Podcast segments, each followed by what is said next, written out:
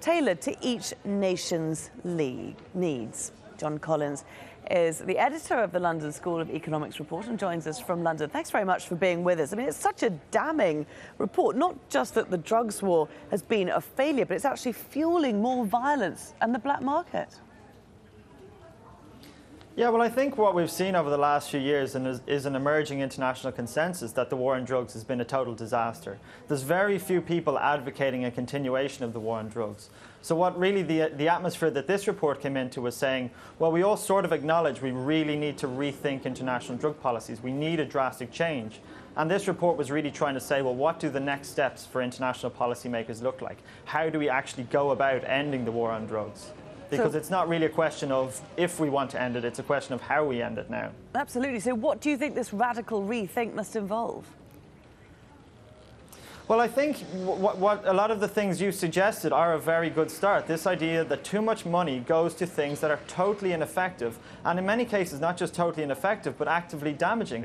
Incarcerating vast, vast amounts of people for drug offences is not an effective way to manage this issue spending huge amounts of police time and resources chasing commodities from one country to the other and the violence that goes with them is not an effective way to manage this issue. It just displaces it, displaces it from one area to the other. On the other hand, we have programs that we know actually work, that are hugely beneficial in terms of economic, the relative costs are very minor compared to the benefits they give. So if we look at things like syringe exchange, um, opium substitution therapy, um, you know, safe injection sites, all sorts of harm reduction programs, access to treatment programs, which are scientifically proven to work, have a huge benefit, benefit to cost ratio, are drastically underfunded at the international level. And the reason is because this ideological pursuit of a war on drugs, mm. this idea that, well, it's better to spend money chasing commodities than actually treating people who are ill. Yeah, we are seeing a sort of gradual opening up of drug uh, policies, uh, particularly for marijuana in parts of the US and South America. Do you think that sort of thing works as well? I, we, we certainly advocate this in the report. We say that it's, the time has come that states have to start trying different forms of regulatory experimentation, different forms of policy experimentation. And what's happening in Washington state, what's happening in Colorado, and what's happening in Uruguay is a positive step.